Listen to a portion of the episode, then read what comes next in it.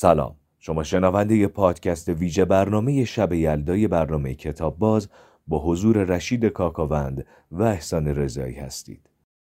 سلام سلام سلام. ویژه برنامه شب یلدای کتاب باز شروع شد.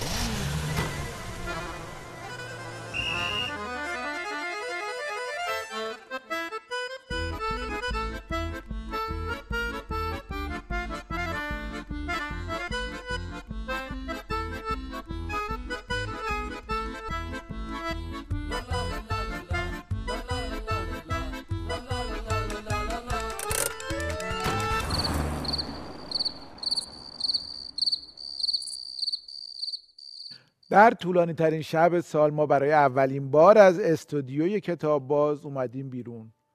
اومدیم به شهر بسیار بسیار زیبای بافق.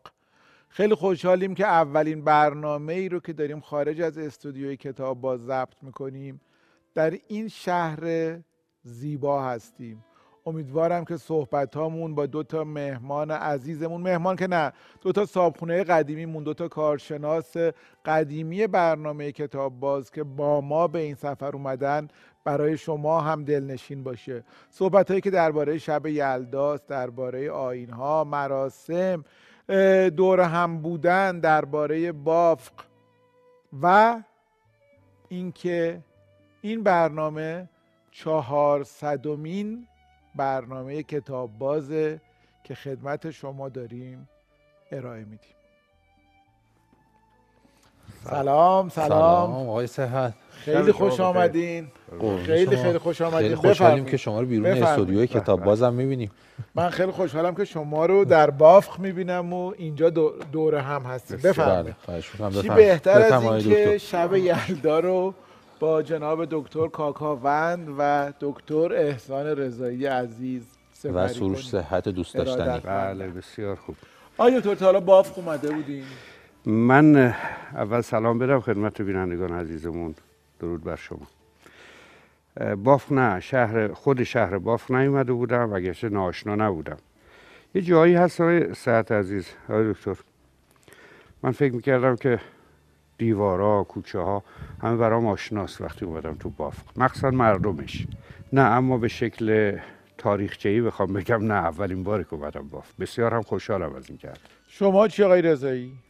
منم سفر اولم هست به این شهر دوست داشتنی و این امارت زیبا باغ تیتو من معنیشو هم لغتنامه ده خدا نگاه کردم.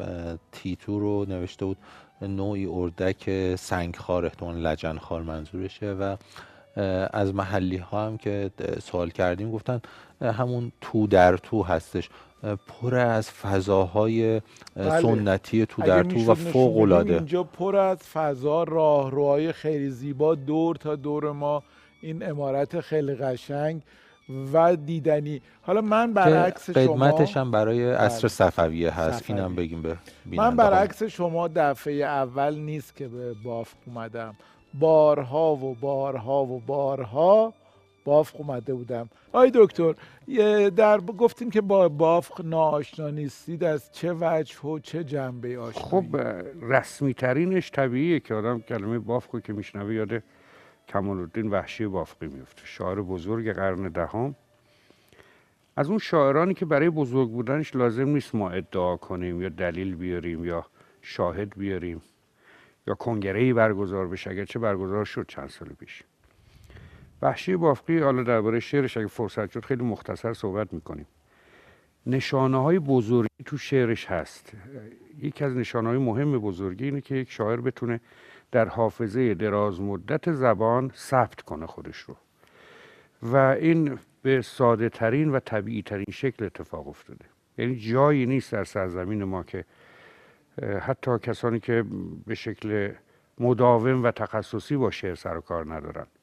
شما کلمات نخستین ترکیب بند وحشی رو بخونید و با شما زمزمه نکنن. دوستان شرح, شرح پریشانی, پریشانی من, گوش کنید.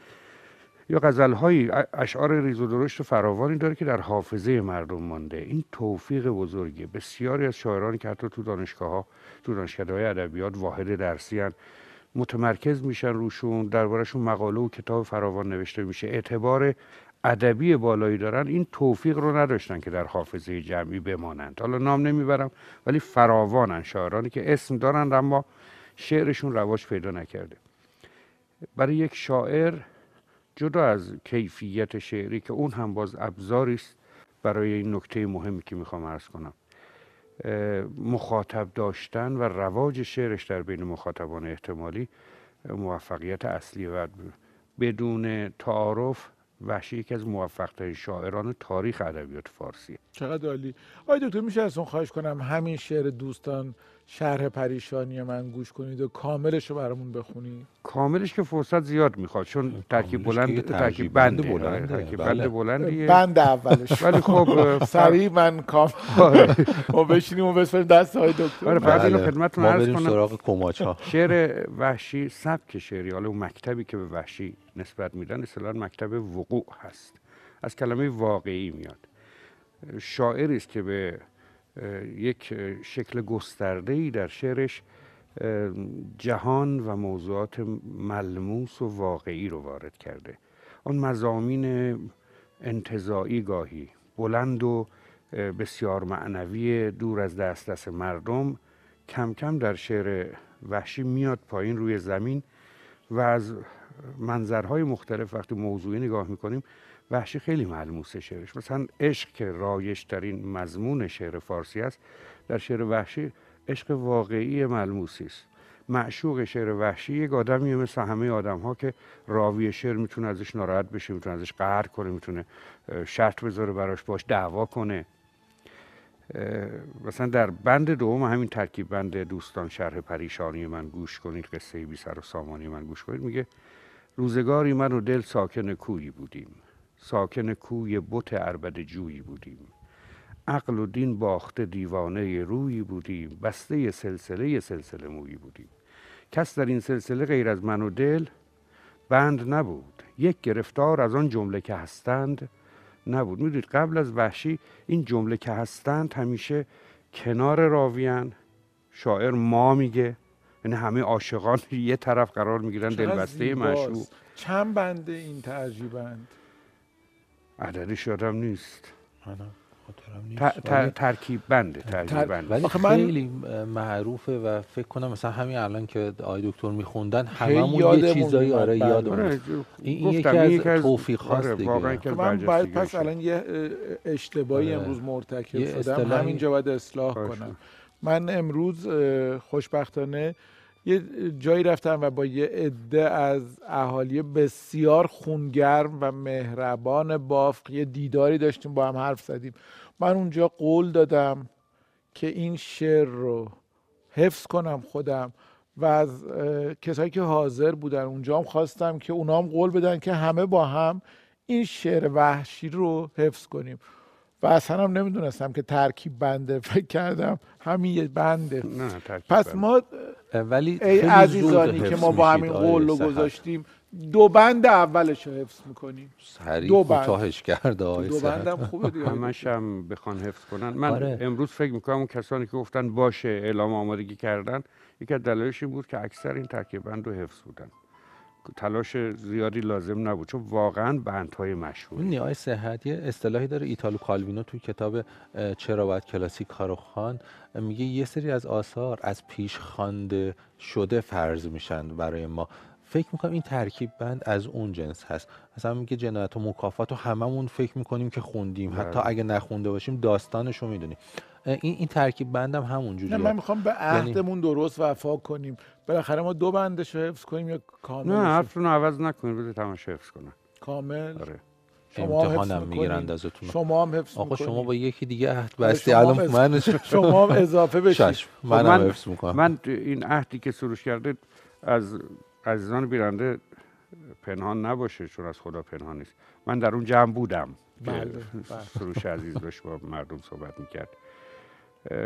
یه شبی که خود آقای صحت مشخص کنه اون فرصت زمانی که تعیین کردیم به پایان برسه من به نیابت از همه شما عزیزان از سروش امتحان می‌گیرم این شعر رو بله.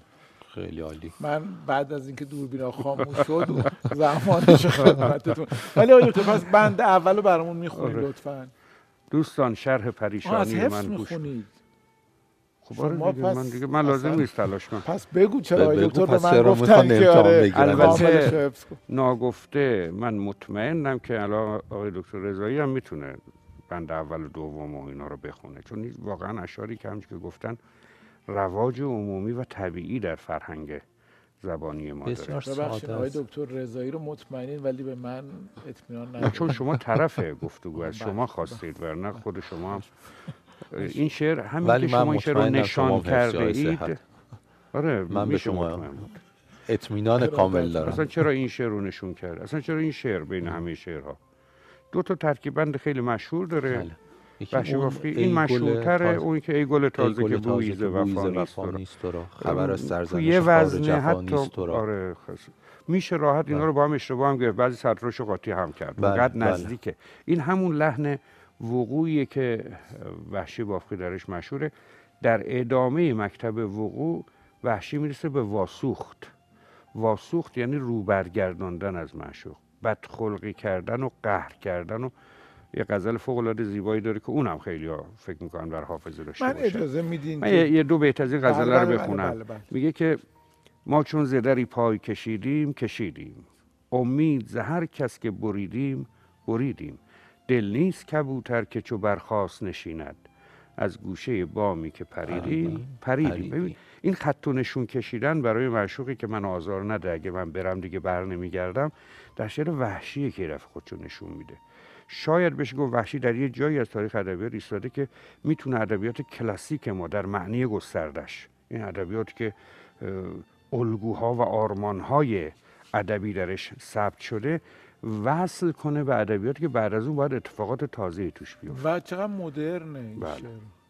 اون به خاطر ملموس بله، بودنشه بله. دیگه. انگار همین امروز سروده شده یه خواهشی می‌خوام و به خصوص که یه دوره هم موسیقی ما هم به همین ادبیات واسوخت نزدیک شد در همین سالهای اخیر هفتاد بله. و هشتاد بله، بله. مخصوصا موسیقی مدرن ما این واسوخت عجیبی گرفتش بله بله چقدر جالب بود در حضور شما دو بزرگوار می‌خوام جسارت بکنم و یه خواهشی از مردم بکنم.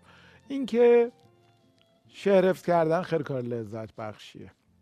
هم لذت بخشه و هم دلنشینه و هم به جان میشینه. چقدر خوبه که ما از سعدی از حافظ از وحشی از صناعی ابیاتی رو حفظ باشیم که به جانمون بشینه و موقع صحبت کردن موقع حرف زدن. گاهی وقتا یه بیت شعر کار یه رو صحبت کردن و انجام انجام میده. دلنشینتر و خوشایندتر. توی یه مناسبت هایی مثل همین شب یلدا که درش هستیم یکی از سنت ها مشاعره و خوندن شعر به صورت جمعی و لذت بردن از همین حرکت دست جمعی بوده. الان خیلی وقتا مثلا میگن که خب مثلا مهمونی ما همه سرشون توی گوشیه یه کاری بگیم که همه با هم بکنن مثلا بیان از اون فضای مجازی به اون دوره همی و فضای خانوادگی دوباره.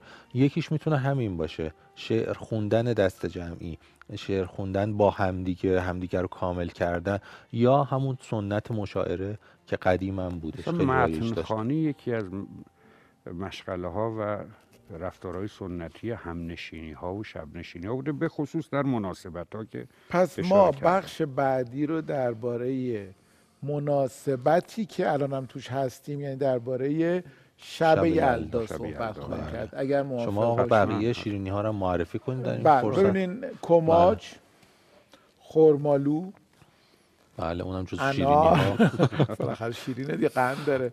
هندوانه بله. و قطاب قطاب یه چیزی هم من می‌بینم. که شما نمی‌بینید بله. جلو انار خرماست بله. منم می‌بینم بله. جای چی خالیه؟ جای آجیل شب. یلدا که آجیل شیرین هست. اگه اجازه بدید تو فرصت بعدی من درباره حکمت حضور این اقلام روی سفره افسیر به سفره یلدا شبیه به هم دیگه آره دیگه. دو تا. سنت مشابه که چای میل دارین یا دمنوش اینجا هر دوتاشو داری هرچی گرم باشه خوبه. پس من با اجازهتون چایی میارم. به به. عالی. سه تا چایی میارم با این کماجا بخوریم خیلی دلم می‌خواست بگین دمنوش ببینم چی کار می‌خوام بکنم ولی نگفتین. ببخشید. پاییز تمام شد. به شب یلدا رسیدیم. طولانی ترین شب سال که پیام آور زمستان است. نگاهی داریم به رویدادهای ادبی در هفته اول زمستان و دی. دوم دی سال و روز تولد سیروس تاهباز است. او هشتاد سال قبل در بندر انزری به دنیا آمد. تاهباز حدود هفتاد جلد کتاب نوشت و دهها کتاب را هم ترجمه کرد. جمعآوری و انتشار آثار نیما یوشیج از مهمترین کارهای اوست. سوم دی تولد دو چهره نامدار کشورمان است که در فاصله چهار سال از هم به دنیا آمدند. عباس صحاب سال 1300 در تفرش متولد شد و محمد ابراهیم باستانی پاریزی سال 1304 در پاریز سیرجان به دنیا آمد. عباس صحاب بنیانگذار نقشنگاری نوین ایران است. او مؤسسه صحاب را تأسیس و دهها اثر در حوزه جغرافیا و نقشه را منتشر کرد. صحاب سال 79 درگذشت. محمد ابراهیم باستانی پاریزی هم استاد تاریخ و پژوهشگر ماندگار بود. بیشتر از هفتاد جلد کتاب درباره موضوعات مختلف تاریخ نوشت. پاریس تا پاریس یکی از معروفترین آثار باستانی پاریزی است که شامل چند سفرنامه است. پاریزی پنج سال قبل درگذشت. اما در میان نویسندگان خارجی این هفته یک تولد و یک درگذشت داریم. 21 دسامبر برابر با آخر آذر سال روز تولد هانریش بول آلمانی است. او سال 1917 میلادی و در آخرین سال جنگ جهانی اول متولد شد. کتابهای او بیشتر درباره جنگ است. عقاید یک دلغک و سیمای زنی در جمع معروفترین آثار اوست. بول جایزه نوبل ادبیات را هم گرفت. او سال 64 شمسی در 67 سالگی درگذشت. 22 دسامبر برابر با اول دی سالگرد درگذشت ساموئل بکت است. این نویسنده و نمایشنامه نویس ایرلندی سی سال قبل و در سال 89 میلادی درگذشت. او که جایزه نوبل ادبیات را هم گرفته داستانهای مختلفی نوشته که معروفترین آنها در انتظار گودوست بکت در 83 سالگی درگذشت تا هفته بعد. آیا دکتر چایی با قطاب اصلا یه چیز معرکه بله. میشه اصلا. قطاب که شیرینی واقعا خوردنیه هم به شکل بخوریم اینکه دیگه. توی خاک قند قلتونده میشه بله. هم به شکل ساده من البته اگه اجازه بدین یه کماج بفرمایید نوش جان حتما دستم به قطام نمی‌رسه شما به من کمک بدید. بله بله بله بفرمایید نه یه دونه هم به هم بدید. کافیه از کدوم مدلش دیگه به انتخاب خودتون. با خاک همیشه همین بله، بله. بالایی رو دکتر ارزم بزرگتون که من خیلی سردم یا شما هم در این شب کویری در این منطقه زیبا یه ذره سرما به تنتون بله. نشسته. روزا گرم شبا. این مناطق ذره سرده. اونم شب یلدا که سردترین شب و, شب و آره طولانی طولانی ترین شب. شب. درباره شب یلدا بفرمایید. آقای دکتر. خواهش می‌کنم. شب یلدا که شب اول زمستان هست در واقع بلندترین شب سال در واقع از این جهت که شبی است که عزیزترین خورشید سال در انتهای این شب طلوع می‌کنه همون طلوع خورشید عزیز روز اول دی باعث شده که لفظ میلاد خورشید براش به کار بله. بره که یلدا از اون ریش است ایرانیان باستان به شکل تقویم تاریخی. خب سابقه ذهنی جمعی تلخی از سرما دارن. چون آریایی ها در اولین مسکن خودشون در جای اطراف جنوب سیبری به سر می بردن بعد از یخبندان خیلی شهید شدیدی اینها کوچ کردن به ناگزیر از اون مناطق. یکی از مکانهایی که در اون مستقر شدن سرزمین عزیز ماست که در واقع کلمه ایران هم در واقع الف و نون پسوند نسبت و مکان هست و ایر هم که اولش میمونه تغییر شکافته همون ایر هست که آریاست. این در واقع سرزمین آریایی هاست. اینها به شکل غریزی بدون که گاهی متوجه باشن از سرما میترسن. حراس از سرما در جان ایرانی ها به شکل تاریخی هست. فصل زمستان فصل هولاوری بوده برای ایرانیان. شب اول زمستان پر از دلهوره بوده که این زمستان بلند پیش رو رو چطور خواهند گذروند. در واقع شب یلدا آنچنان که مراجعه کنیم به شعر فارسی هم در گذشته پیش از معاصر اصلا شب یلدا شب دوست داشتنی نیست چون بلندترین سیاهترین شب ساله و تقابل داره با همون نور و خورشید و مقولاتی از این بله. دست. و سنت شب نشینی شب یلدا از اینجا شکل می‌گیره که ایرانیان برای مقابله با سرمایه طولانی که پیش رو دارن از جهت روحیه از جهت دلگرمی خانواده دور هم جمع می شدن و یه جوری آماده می‌کردن خودشون برای فصل سرد. و طبیعتا چیزهایی هم رو سفره میذاشتن که نشانه های سمبولیکی از این ماجراست. حالا برای که من یه تنه صحبت نکنم این قطابی هم که تو دستم بخورم آقای دکتر حرفای خوبی دارن در این زمینه. بگن که من ادامه میدم. بر همین که آقای دکتر فرمودن شب یلدایی که الان ما خیلی دوست داشتنی برگزار می‌کنیم و گرامی میداریم به خصوص دور هم جمع شدنش رو و فرصت با هم بودنش رو گرامی میداریم. در شعر فارسی همیشه مظهر تاریکی و ظلمت و ناامیدی ولی غلبه کردن بر ناامیدی به خصوص هستش. من چند تا بیت رو یادداشت کردم. مثلا سعدی با تمثیل شب یلدا درس تلاش و خسته نشدن و کوشش و دوباره کوشش و دوباره کوشش میده. میگه که باد آسایش گیتی نزند بر دل ریش. ریشه به معنی زخم. باد آسایش گیتی نزند بر دل ریش. صبح صادق ندمد تا شب یلدا نرود. یا حافظ که اون بیت معروفش که نهی از همنشینی با حاکمان ظالم زمان خودش رو داره. میگه صحبت حکام ظلمت شب یلداست. نورز خورشید جوی بو که براید صاحب برای ترسوندن اون یار جفاکارش میگه که از آه ما بترس. و میگه که آه ما رعناتر است از آه ما تمدیدگان. آه ما رعناتر است از آه ما تمدیدگان. آنچنان که از جمله شبها شب یلدا یکیست. یعنی ببینید تو همه اینا شب یلدا یه تمثیلی از چیزای بد و ناگوار هستش. یا مثلا ناصر خسرو آدم هایی که درونشون تاریکه اما برون خیلی مثلا آراسته ای دارند رو میگه که درون چرا مثل شب یلداه تو.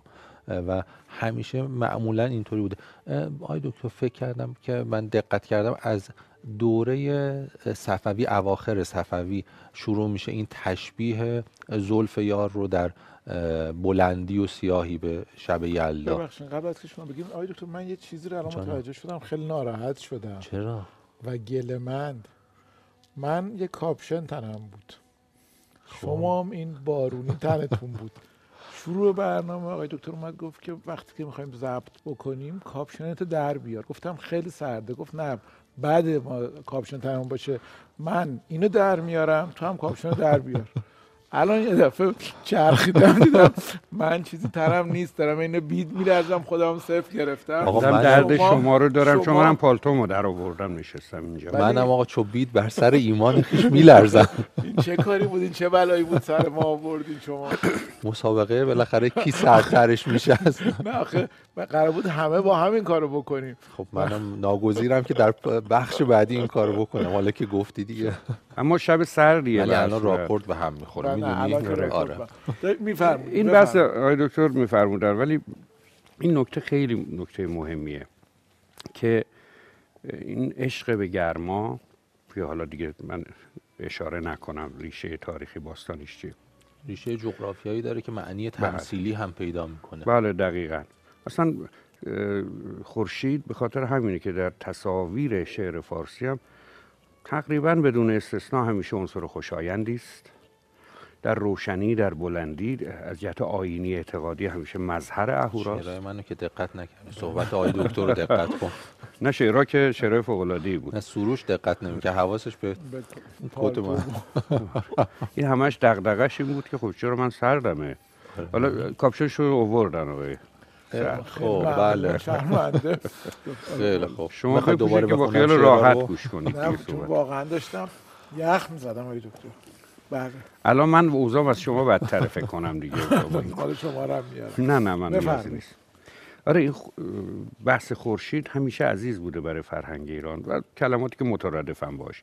ولی خود لفظ خورشید به خاطر شینی که تو 60 ساله مدار شادترم هست نام محبوب ایرانی هم هست. شاید خیلی پرتعداد نیست اما اگر شما بفهمید مثلا بشنوید که اسمش خورشیده حس خوبی به آدم میده. هم شفافیت این نام هم به خاطر همه تدایی هایی که داره.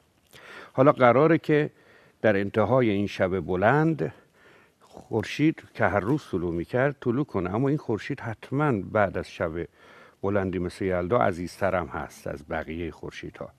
روز اول هر ماه رو در ایران باستان روز هورمزد می‌گفتند که هر روزی اسم داشته دیگه در واقع به جای یک تا سی اسم آره گذاشتن. اسم روز هاست بله. که هر روزی هم شید یعنی چی شید به معنی درخشش خورشید. محشید خورشید آره. اون یعنی درخشش ماه, ماه، نور ماه. نور مال ماه و عناصری هم که توی سفره یلدا میچینن هم به اون سابقه تاریخی و معیشتی ایرانی ها برمیگرده حالا عرض کردم که یک کاسه اقلا آجیل شیرین لازم بود. آجیل شیرین آقای دکتر می‌دونید دیگه آجیل شیرین بیشتر حجم اصلیش میوه های خشک است. بذارید تعبیر مناسب ترش رو بگم. میوه های انباری. خانواده نسلی اجتماعی که قرار یک فصل سرما رو در خانه نشینی بگذرونه قطعا آزوغش رو انبار می‌کنه. میوه های انبار شده رو به شکل سمبولیک و نمونوار سر سفره یلدا میذاشتن که هم سمبولیک بود هم در واقع اعلامی بود برای من به عنوان پدر یا سرپرست خانوار که تو انبار آزوقه داریم بچه ها خیالتون راحت باشه. این زمستون رو می‌تونیم سر کنیم. این میوه های خوش نشانه اینی که انبار ما پر میوه است که نگه داشتیم و حالا و می‌تونیم فال استفاده کنیم. گرفتن از کی به سنت شب یلدا افزوده شد. فال ف- حافظ. فال حافظ که ظاهرا اونجوری که از خود دیوان حافظ برمیاد قرار شد تاریخچه فال و آقای دکتر بفرمایید که حتما اطلاعاتی هم بله. جمع آوری کردن. در شعر حافظ هم هست لفظ فال. بله.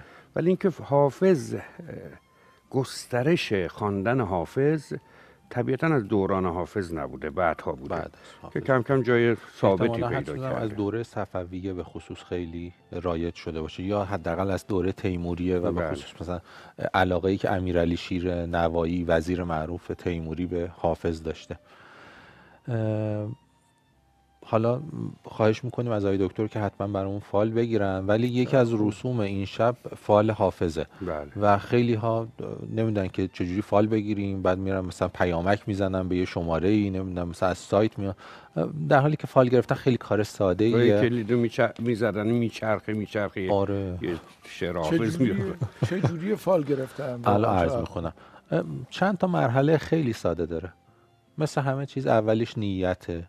یعنی من نیت به این معنی که سوالی که داریم و می‌خوایم که این فال رو برای رسیدن به جواب اون سوال اون سوال رو بپرسیم. سواله نباید خیلی کلی باشه. مثلا مثل علامه اقبال نپرسیم پس چه باید کرده ای اقوام چه خبر مثلا؟ آره. یا خیلی بی ربط همینطور مثلا. یه مورد مشخصی باشه که بالاخره یک دغدغه فردیه. آره و دوچار تردید هم باشیم در موردش نه چیزی که خیلی بدیهیه. بعد از نیت قدم دوم فاتحه دادنه. یه فاتحه این نثار روح حافظ می‌کنیم. بعد قسم میدن حافظ رو. ای حافظ شیرازی تو که دانای هر رازی آینده ما را خوب بنوازی. این نواختنه احتمالا به موسیقی هم ربط داره. خب می‌دونیم حافظ بله. در شناخت موسیقی هم بسیار تبحر داشته. اه، گاهی مثلا چیزای دیگه ای هم اضافه می‌کنم مثلا به شاخ نباتت که مینازی. بعد یه چیزی که من مادر بزرگم وقتی فال می‌گرفت گاهی وقتا می‌گفت فقط جواب رو بخونم خب، یا نیت رو هم. بخونم. الان عرض نه می‌کنم شاهد رو. شاهد، نیت نه، بله. بعد نیت کردیم فاتحه دادیم قسم هم دادیم سر کتاب باز می‌کنیم اصطلاحا. یعنی انگشت رو می‌ذاریم لای صفحات کتاب از عطف کتاب باز می‌کنیم و بعد وقتی باز کردیم صفحه راست اولین غزل از بالا. یعنی ممکنه که از همون ابتدای صفحه غزل شروع شده باشه که خب مشخصه. ممکنه که از وسط غزل شروع شده باشه که میریم از صفحه قبل اون چند بیت رو می‌خونیم. این میگیم جواب غزل. و حالا میگم چطور تفسیر کردنم. یه اشاره کوتاه می‌کنم خدمت آقای دکتر. هستیم وقت- شاهدم بفرمایید. شاهد بیت های یک سه و پنج غزل بعدی. میگیم اگه تو خود اون غزل جواب تو پیدا نکردی شاهدش یعنی دوباره همون رو تایید می‌کنه. بیت های یک سه و پنج غزل بعدی. بعد می‌رسیم به مرحله تفسیر. حالا یک غزلی داریم و از این چطور جوابمون رو بگیریم. دو سه تا روش فوری داریم یه روش حالا بالاخره تعمل و اینها. روش اول اینه که کلمات رو نگاه کنیم. ببینیم این کلمات کلمات مثبت و دارای پیام شادی آوریه یا بالعکس. مثلا اگه گفت قراری کردن با می فروشان که روز غم به جز ساغر نگیرم متاسفانه دیگه کارمون ساخته است چون روز غمه. و اگه بالعکس گفت از دست برده بود خمار غمم سهر دولت مساعد آمد و می در پیاله بود دولت مساعد آمد. مساعد کار.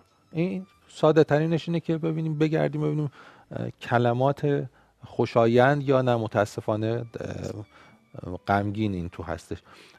بعد یه روش دیگه اینه که الفاظی که مربوط به اون نیتمونه. مثلا در مورد همون خونه خریدن کسی باز خواست مشورت بگیره ببینه خانه مثلا و کاشانه و خانه کاشانه. بله. آره. و روش آخرش که یکم چیز داره اینه که به معانی توجه کنیم به خصوص به تصویر سازی هایی که حافظ من میرم سه تا چای داغ میارم به و به. خواهش می‌کنم در بخش بعدی شما یک فال حافظ برای ما و بیننده های عزیزمون بگید. چشم حتما باید. خیلی ممنونم. من اینا رو وردارم و برم. من بیام کمک. نخ نخ نخیر خیلی متشکرم. سینم. دکان عطاری است. سینم دکان عطاری است. دردت چیست؟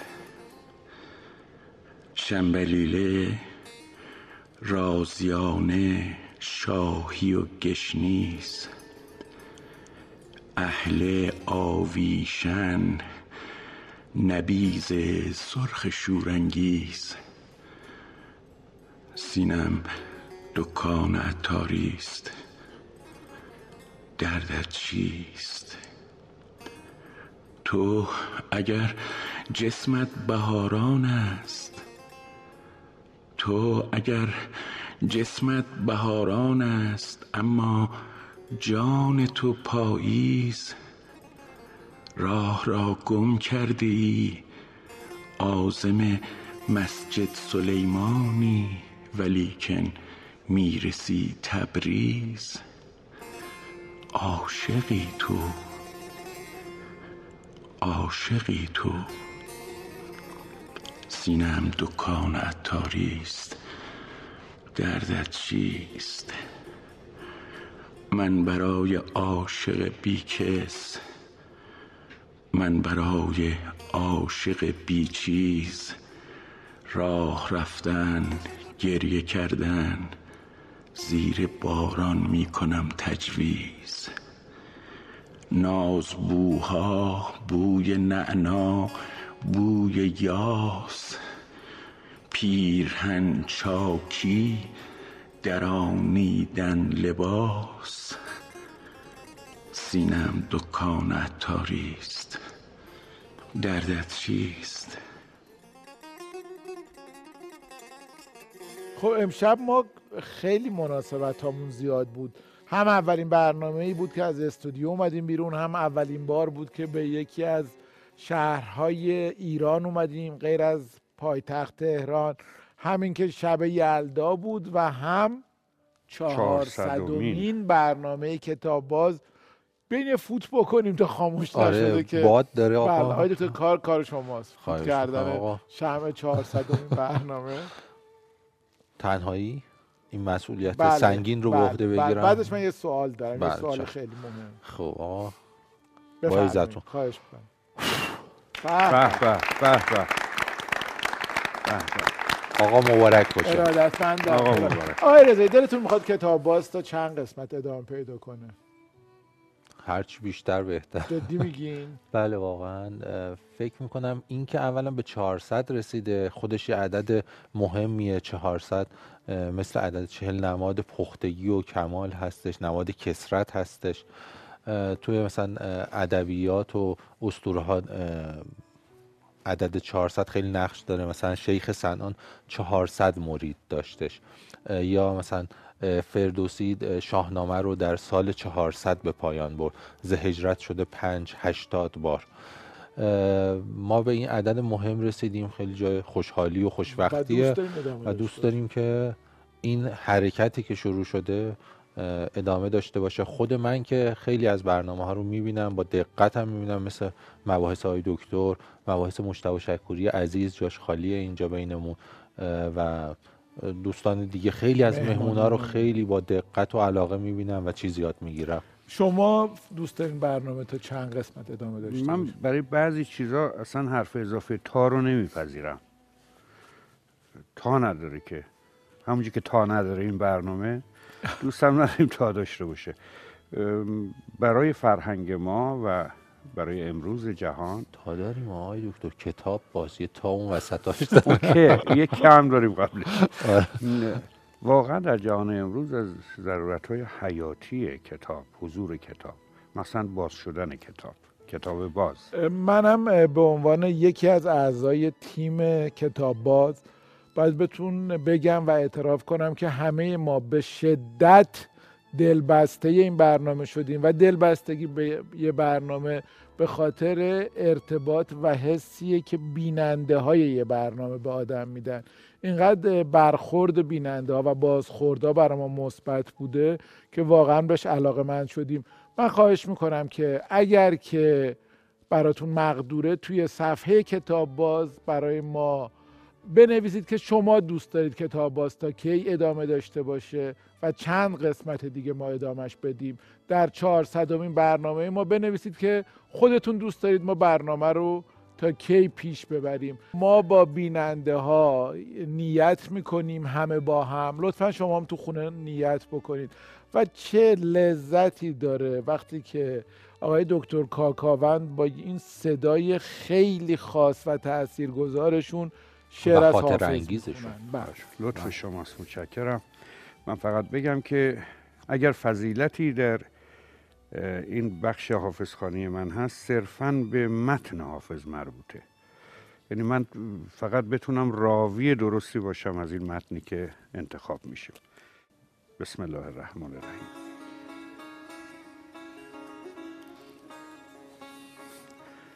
مرا مهر سیه چشمان ز سر بیرون نخواهد شد.